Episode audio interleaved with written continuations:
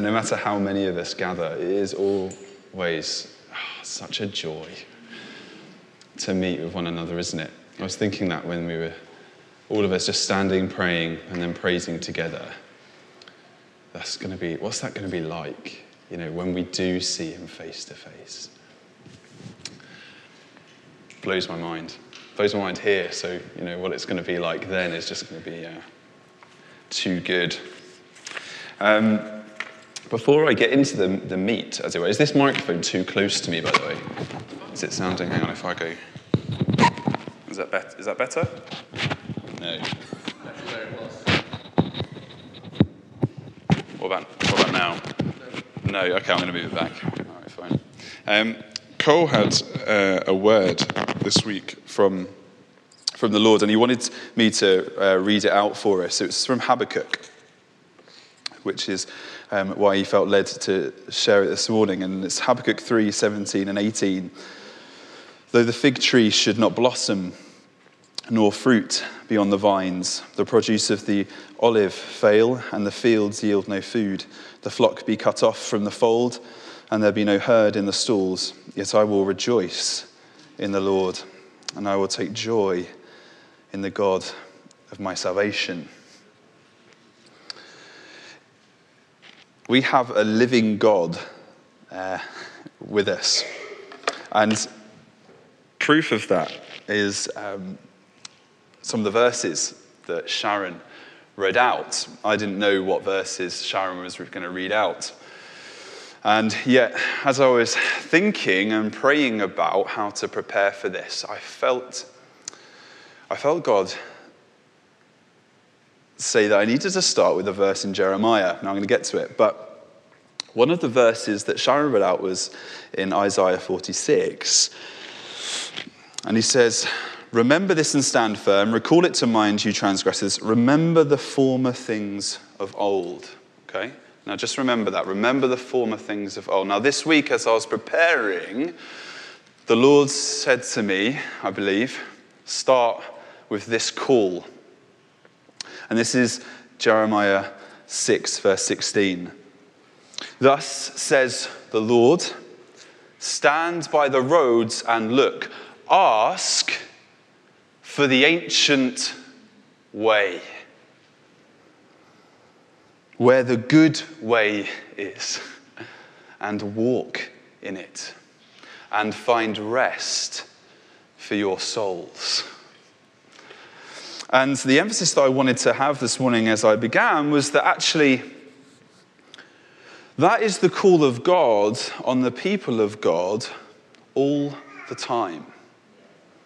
The Lord is constantly and has been constantly in history coming to his people and saying, Stand at the roads and look, ask for the ancient ways and see its goodness and walk in it. Remember, remember things that have gone so that you may walk in the Lord's way. We have a God who speaks. We have a God who speaks to us. Because if we're honest with ourselves, we're a forgetful people.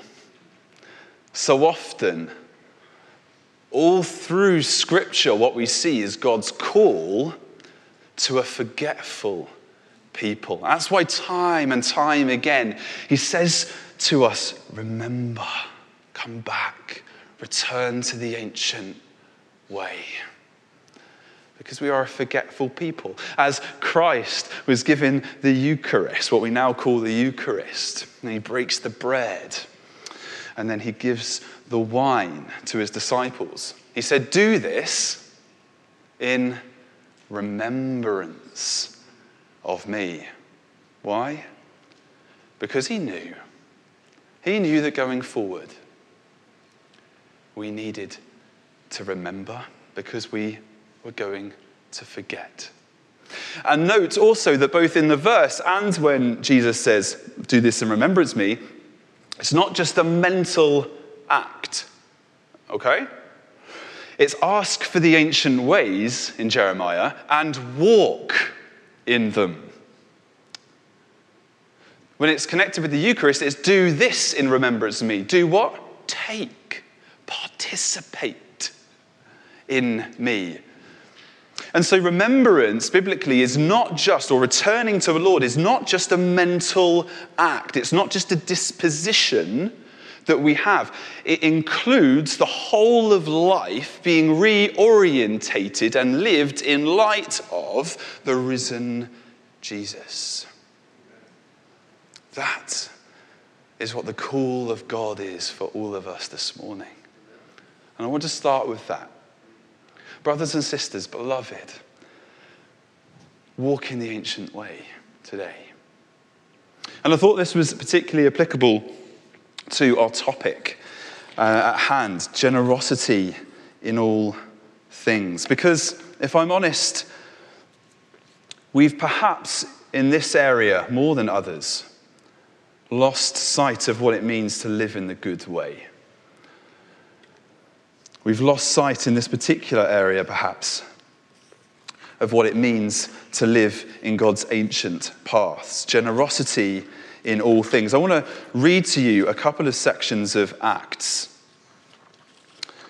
and then another section from a book that some of you might know called the Didache. Acts 2, right at the end, and we should all know this because we've been going through Acts.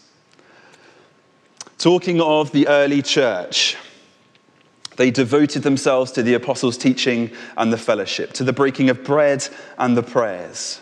And awe came upon every soul, and many wonders and signs were being done through the apostles. And all who believed were together and had all things in common. And they were selling their possessions and belongings and distributing the proceeds to all as any had need. And day by day, attending the temple together and breaking bread in their homes, they received their food with glad and generous hearts.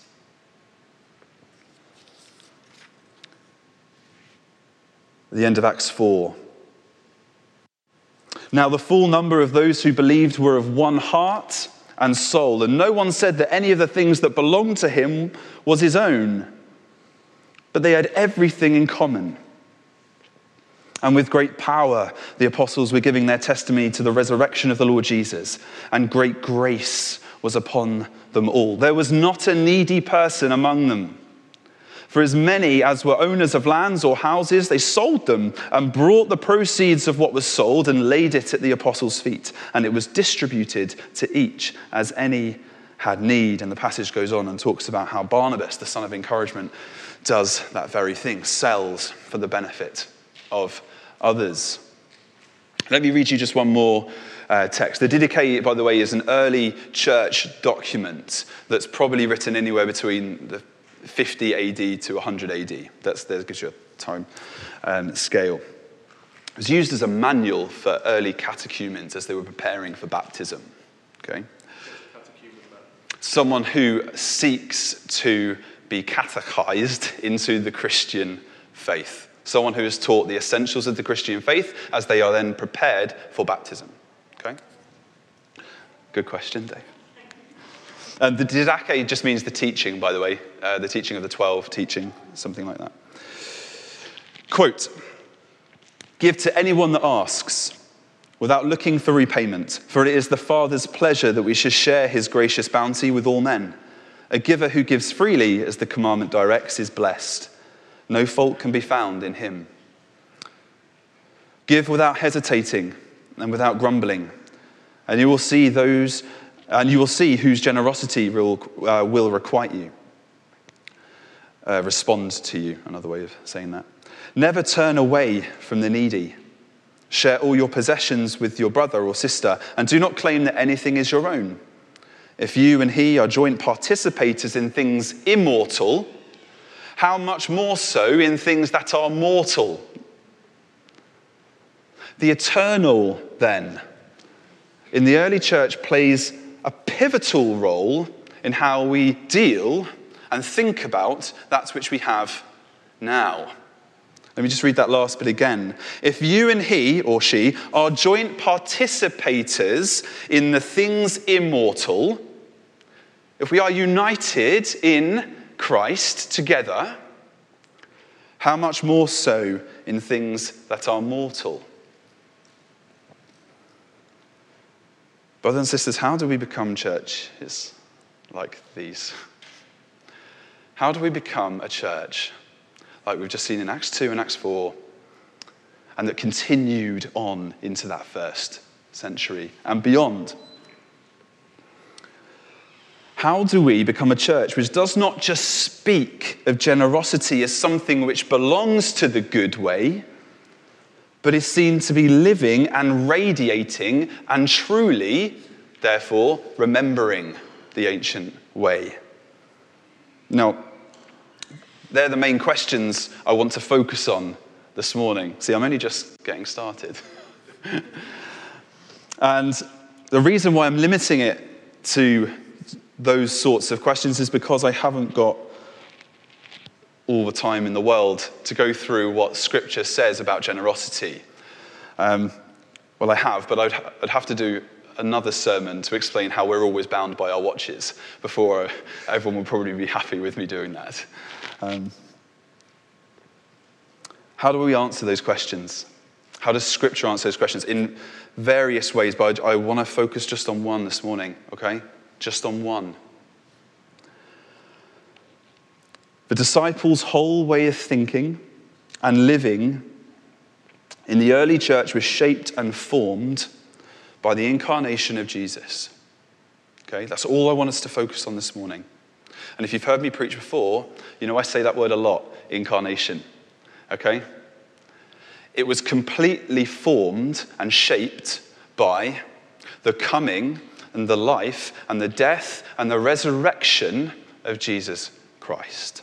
Everything in life was then seen through the lens of the incarnation. And scripture bids us to come and do the same this morning.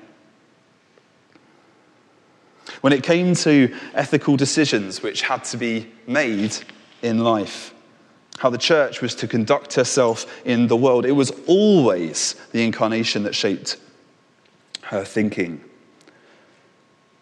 If you've got a Bible with you, just turn briefly to 2 Corinthians chapter 8.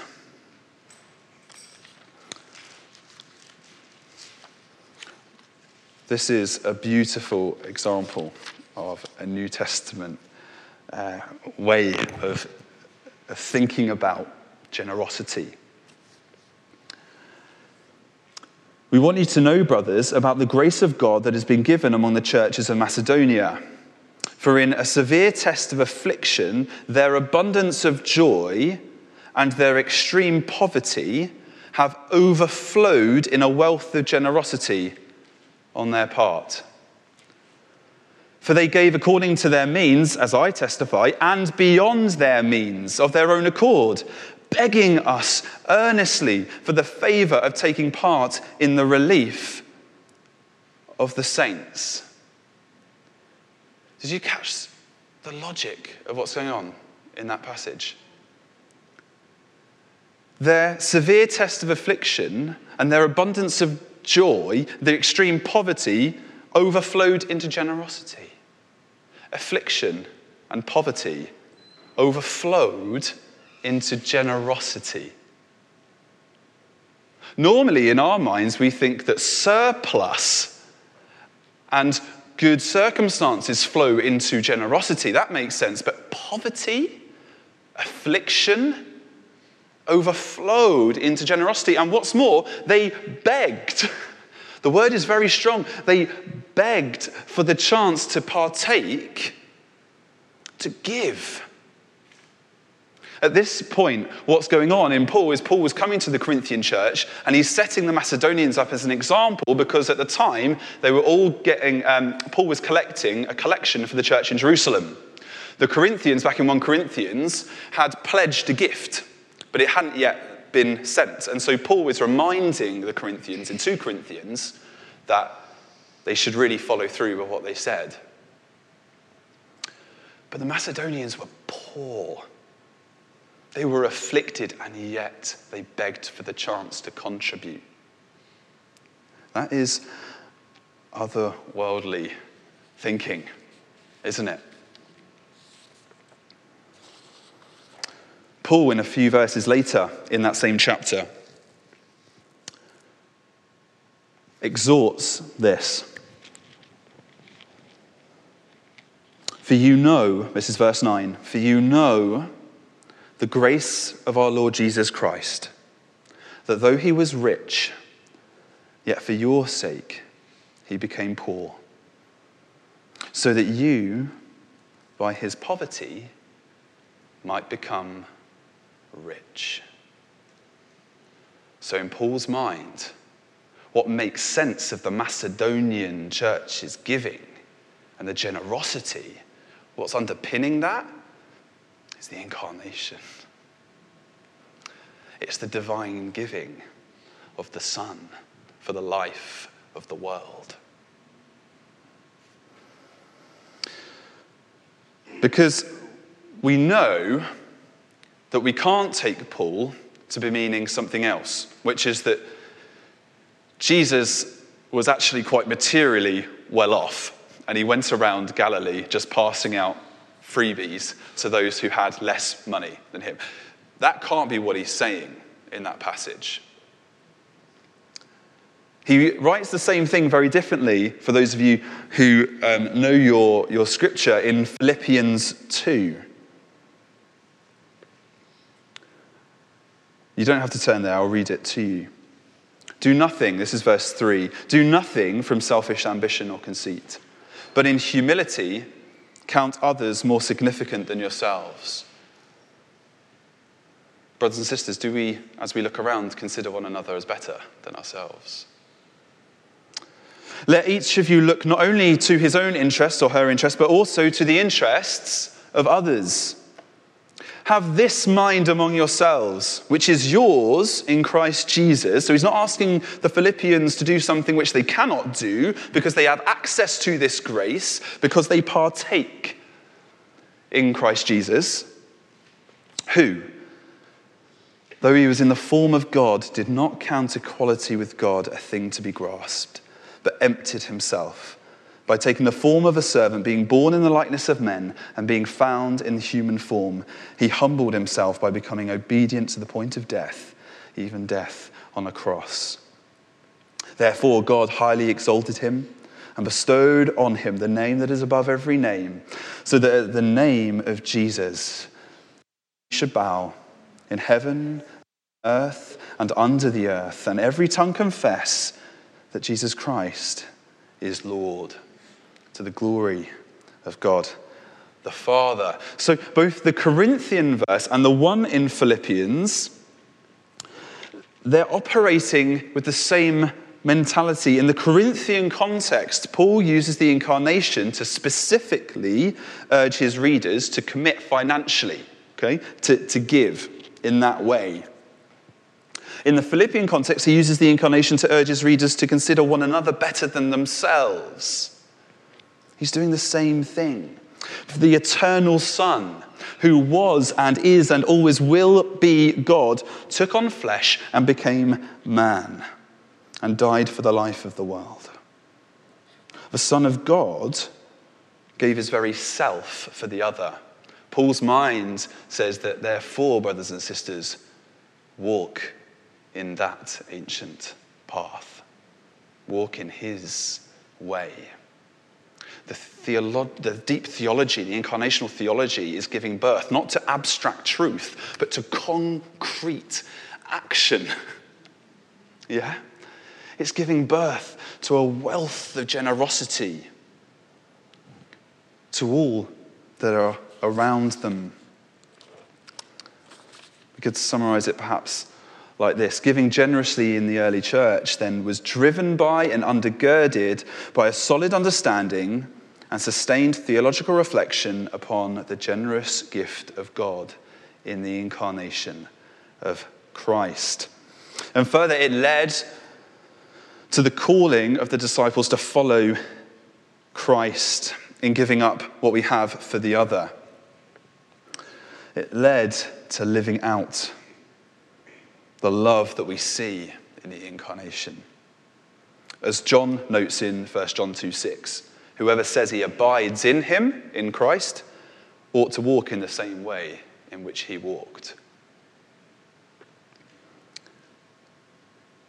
The incarnation is not a nice tale to tell ourselves, to make us feel good. And then to go away throughout the week, perhaps, and forget about. The coming of the King changed all of reality itself. All of reality itself was changed when the eternal Son put on flesh. It's not just a tale for encouragement, it's the generous outpouring of the love of God for us all sitting here. Brothers and sisters, you are covered by the generous love flowing in Christ to you by the Spirit. Do you know that? Do you own that? You are covered in such beautiful, beautiful love. Where the world sought to divide by cultural, religious, and gender distinctions, Christ came and said, I am yours and you are mine. When the world placed honor on the powerful, the ones who were victorious by fear, Christ entered into that which was his own. He touched lepers, he raised the dead, cast out demons, and laid his life down for the many. His victory was through suffering. When the world turned from God, he extended his arms to the world. When they rejected him, he loved them. When they said no, he said yes. Brothers and sisters, we cannot miss this point. If we do not see the incarnation as the generous gift of God to us and to all the world, then we will never, we will never be moved to walk in the ancient good path. Okay? We will never do. There's no point somebody coming up and talking about generosity and saying you must give this or that. And I'm going to go on to that in a minute because I'm being intentionally quite vague. Okay? And that's, that's got purpose in it. Because what I really want us to grasp this morning is to be presented with the generous love of God in Christ for the world and with you. And that we would be so caught up like the early church in the incarnation, that we would then be moved to walk in that ancient way.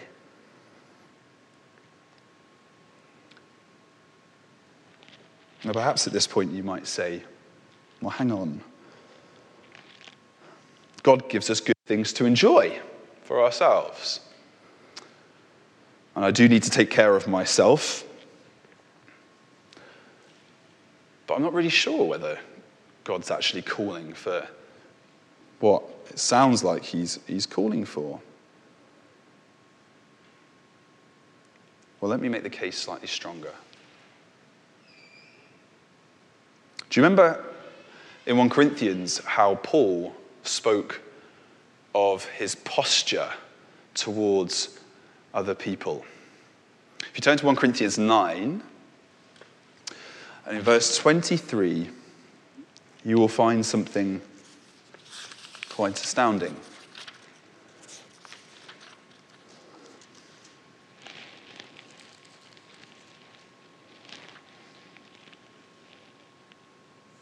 Verse 19, sorry. For though I am free from all, I have made myself a servant to all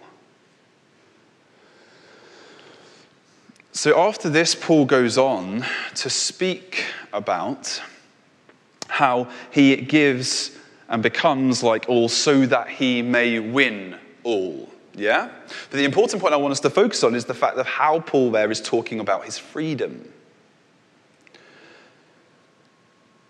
In Paul's mind, it is freedom from death, from slavery, the devil and sin, and freedom for God and for the very life of the world. Okay? If we only talk about freedom as breaking of change, which of course is true, we're only talking about one half of what biblical freedom is.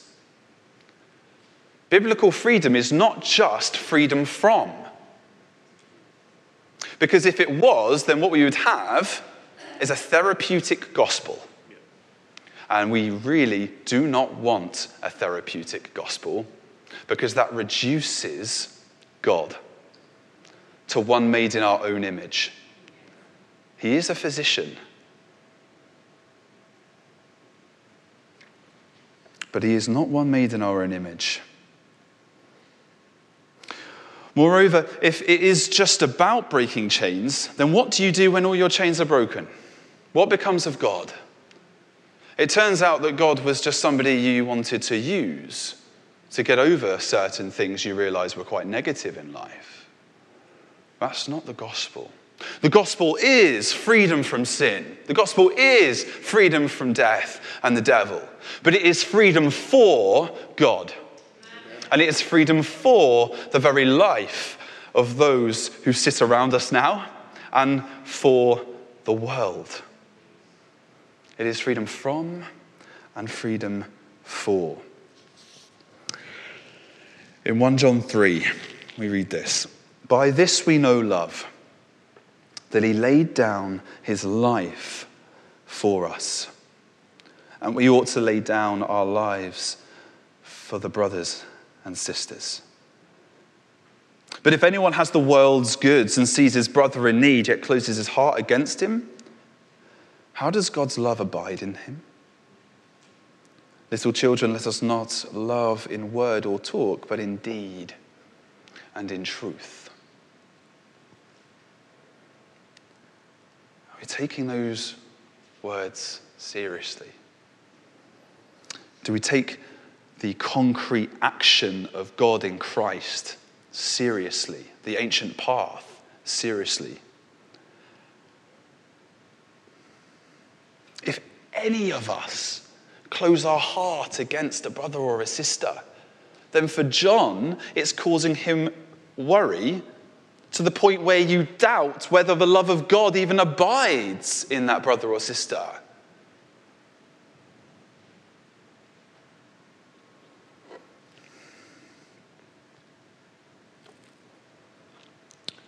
You might say to me again, well, hang on, and this is what I was talking about a minute ago. Uh, you're being quite vague. What, what do you mean? You, are not telling me how much I should give, or, or how I should give, or what I should give. And like I said a minute ago, that is intentional. That is intentional. And you'd be right, I'm not telling you that.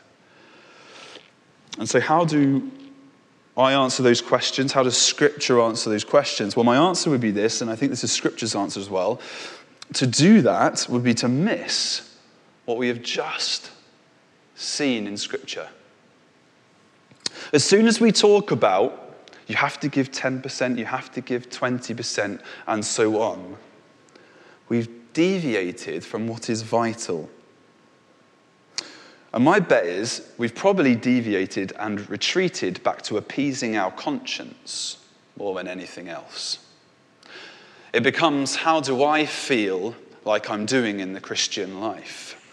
It becomes all about the self once again. And that's not to say that if we have certain percentages we give, they're necessarily bad.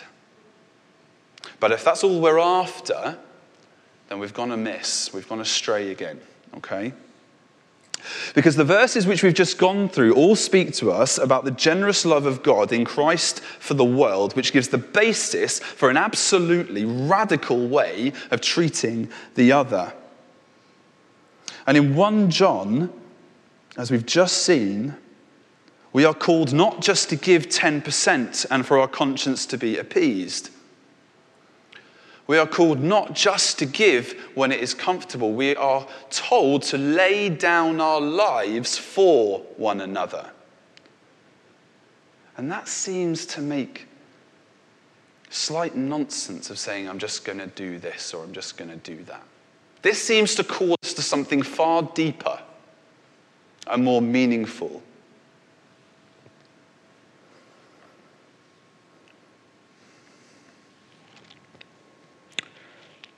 We need to be so careful that we are not just a church who speaks generosity, who talks generosity, and who does not follow Christ in his ancient way of being generous in concrete action to one another. You want to know love? We need to be looking at one another's lives. That's what First John would say. Because those who say they follow him should walk in the way in which he walked.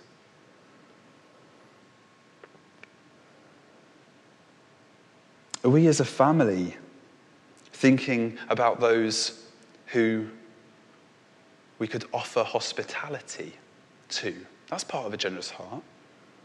As I said, I'm not just purely talking about finance and money, okay? This is one of the things that often happens. We'll hear a talk on generosity and automatically we think it's just about money. It is, but it's not just restricted to that. So don't mishear me. Are we seeking to be hospitable to one another? If you're married, has marriage become something that is just the routine, or is it a context where you try and outdo one another in generous love? Let me speak very frankly. Brothers and sisters, are there people within even our own family who abide in Christ that we close our hearts off to? And that we purposely perhaps avoid? Or we purposely don't invite round?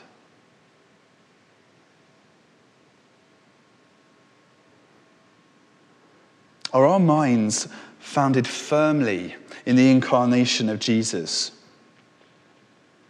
Are we praying that we might be a people who give freely because we have freely received? Is our posture that of Jesus and of Paul and of John and of the early church, or is it of the world? Ignatius of Antioch, one of the apostolic fathers, the fathers who came and who knew the apostles, so he lives around 100 AD, so on. He said this don't have Christ on your lips and the world in your heart. Don't have Christ on your lips and the world in your heart. But there are ways that the world seeps in because we're a forgetful people. We are a forgetful people. In light of all we've seen, and I haven't even begun to touch on the, the trajectory, the Old Testament, God's heart for the needy, Isaiah 58, you know, this could be a very long talk, okay? We haven't even begun to uncover the well of God's heart and his generosity and his call for his people to radiate that generosity. We haven't even we haven't scratched the surface, okay? I want to give us some, just some ways, some symptoms perhaps, um, which emerge, I think, in our hearts when the world has crept in. Okay? And I speak these to my, this, the, this list comes, so you know, as me excavating my own heart. Okay? This comes from me wrestling myself with the fact that I recognize still that my heart doesn't radiate the generous love of Christ. So some of these may not apply to you. I have a feeling they will, but these are some ways, perhaps. If you sense these in your heart, then I, I think the world has crept in. First, there's four of them. We have a fear that we shall lack if we are generous. We have a fear that we shall lack if we are generous. And in so doing, we've forgotten that in Christ we have all we need.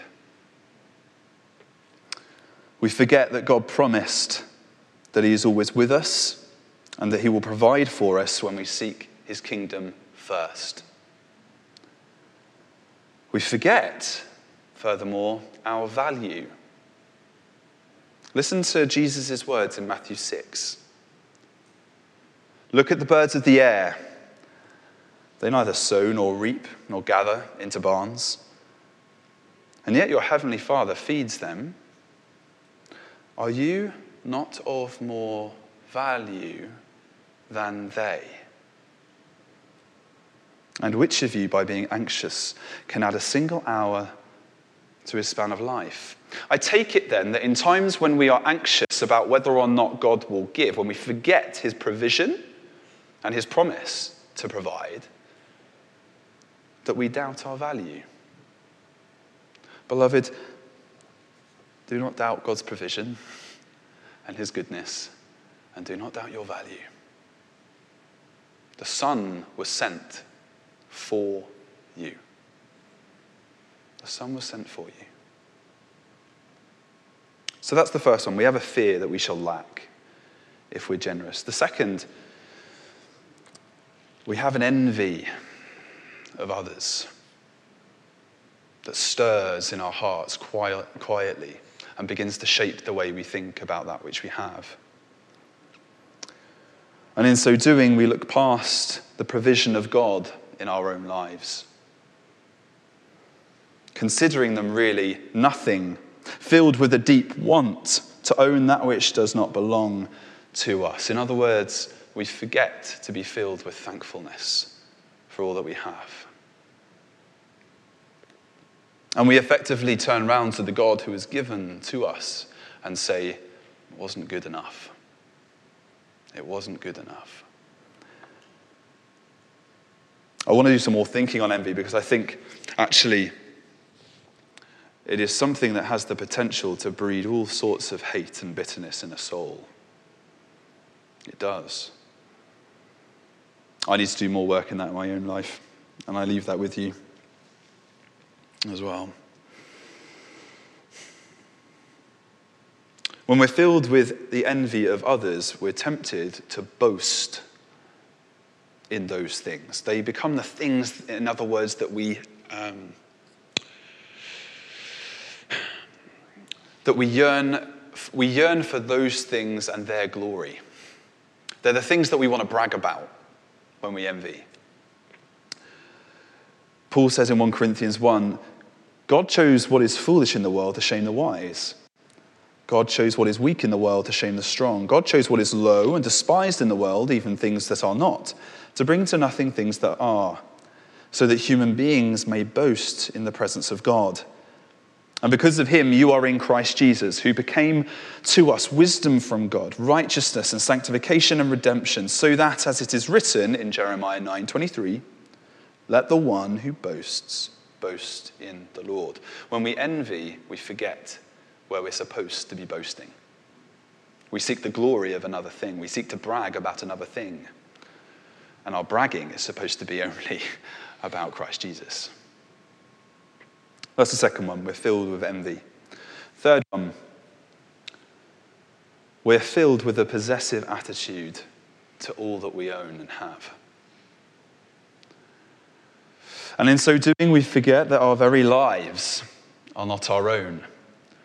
Jesus says in John uh, 15, 5, without me, you can do nothing.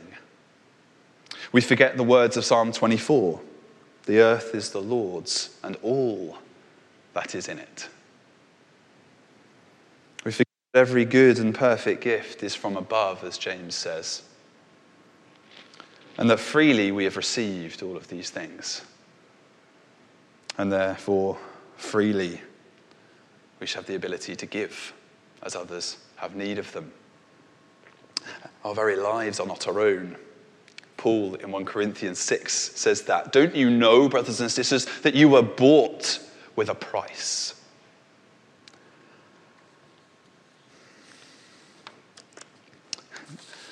John Chrysostom, uh, an early church theologian, once said that parents should seek to uh, get rid from the lips of their children a four letter word. Can you guess what it is? Any takers? Nearly there. No? Convalani got it. Mine. That we should seek to get rid from the lips of our children that word, mine. Even this morning, my own kids came in fighting, being so frustrated at the injustice that somebody, another of their siblings, was using their toy. It's mine. To which I politely and lovingly encourage them to reconsider that it really is theirs. In an ideal world, perhaps. Um, beloved, remember that what is given to us is not ours, but all is God's. Yeah? yeah. This seems to happen as well when, um, when we take great pride in our work, which is a good thing, by the way. To, to do what we do well for the Lord glorifies Him. And yet, that seems to sometimes come with the proviso oh, that, that which I earn, therefore, automatically becomes mine. That's wrong. If, if we're thinking that, we've gone wrong in our incarnational theology. We cannot serve two masters. We cannot serve two masters. Lastly, so number three was possessive attitude towards what we have. Number four, our love of the self overrides our want to love for the other. And in so doing, we forget the prayer that Jesus prayed for us. In John 17, he says, The glory that you have given me, I have given to them, that they may be one as we are one, I in them and you in me, that they may, be become, uh, that they may become perfectly one so that the world may know that you sent me and loved them, even as you loved me. Father, I desire that they also, whom you have given me, may be with me where I am to see my glory that you have given me because you loved me before the foundation of the world. So, what Jesus is talking about there, he's reflecting on the love um, that he experienced before the foundation of the world. Before the foundation of the world, the Father, Son, and Holy Spirit were in a loving relationship. The Father loved the Son, the Son loved the Father through the Spirit. Yeah? Then he says, creation then was a result of God wanting us to be brought in to that love. Okay? Creation was, a, uh, was for so that we could experience that love. Being lost in the love of another. But when we turn from the self inflates. Okay?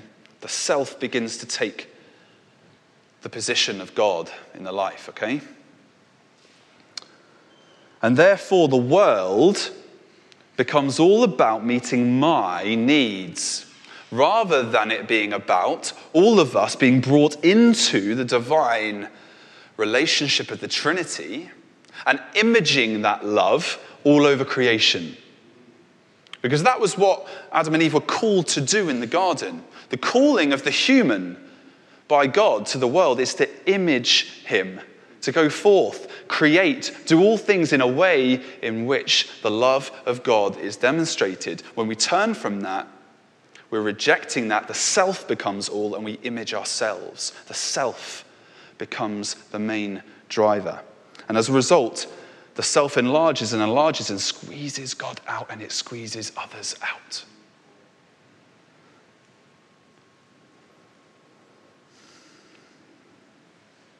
There are many more ways the world gets into our hearts. These are just four that I've reflected upon these last couple of weeks. Be watchful, brothers and sisters. Be watchful. I want to finish with a, um, a description of the early church by an early philosopher called Aristides of Athens. And he's addressing the Roman Emperor Hadrian. And he's trying to convince Hadrian that Christianity is true. Okay? And he basically paints a picture of how wonderful the Christians are. Okay? This is what he says. They love one another. They esteem widows. They rescue orphans from any who ill treat them. Whoever has wealth gives to him who has not without boasting. When they see a stranger, they take him into their homes and rejoice over him as a brother. Whenever one of their number who was poor passes from the world, each one of them, according to his ability, contributes to the burial. And if they hear that one of their number is imprisoned or afflicted on account of the name of their Messiah, all of them anxiously minister to his necessity. And if it is possible to redeem him, they set him free. If there is any among them that is poor and needy, and they have no spare food, they fast two or three days in order to have food that they then supply to a needy one. That was the description of a church seeking to live the incarnation of Jesus Christ out into a world who desperately needs. Could people describe us as such a church? May the peace of Christ be with you all.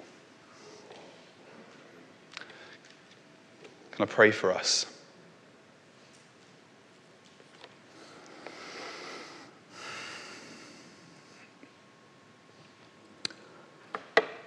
Shed your light on us, O Lord, that being rid of the darkness of our hearts, we may come into the true light which is Christ, the light of the world, who lives and reigns with you in the unity of the Holy Spirit, one God, world without end. Lord God, would you so change our hearts that we would lay our lives down for the other. That we would yearn and run and remember your ancient path and would walk it and live it until you call each one of us home. Amen.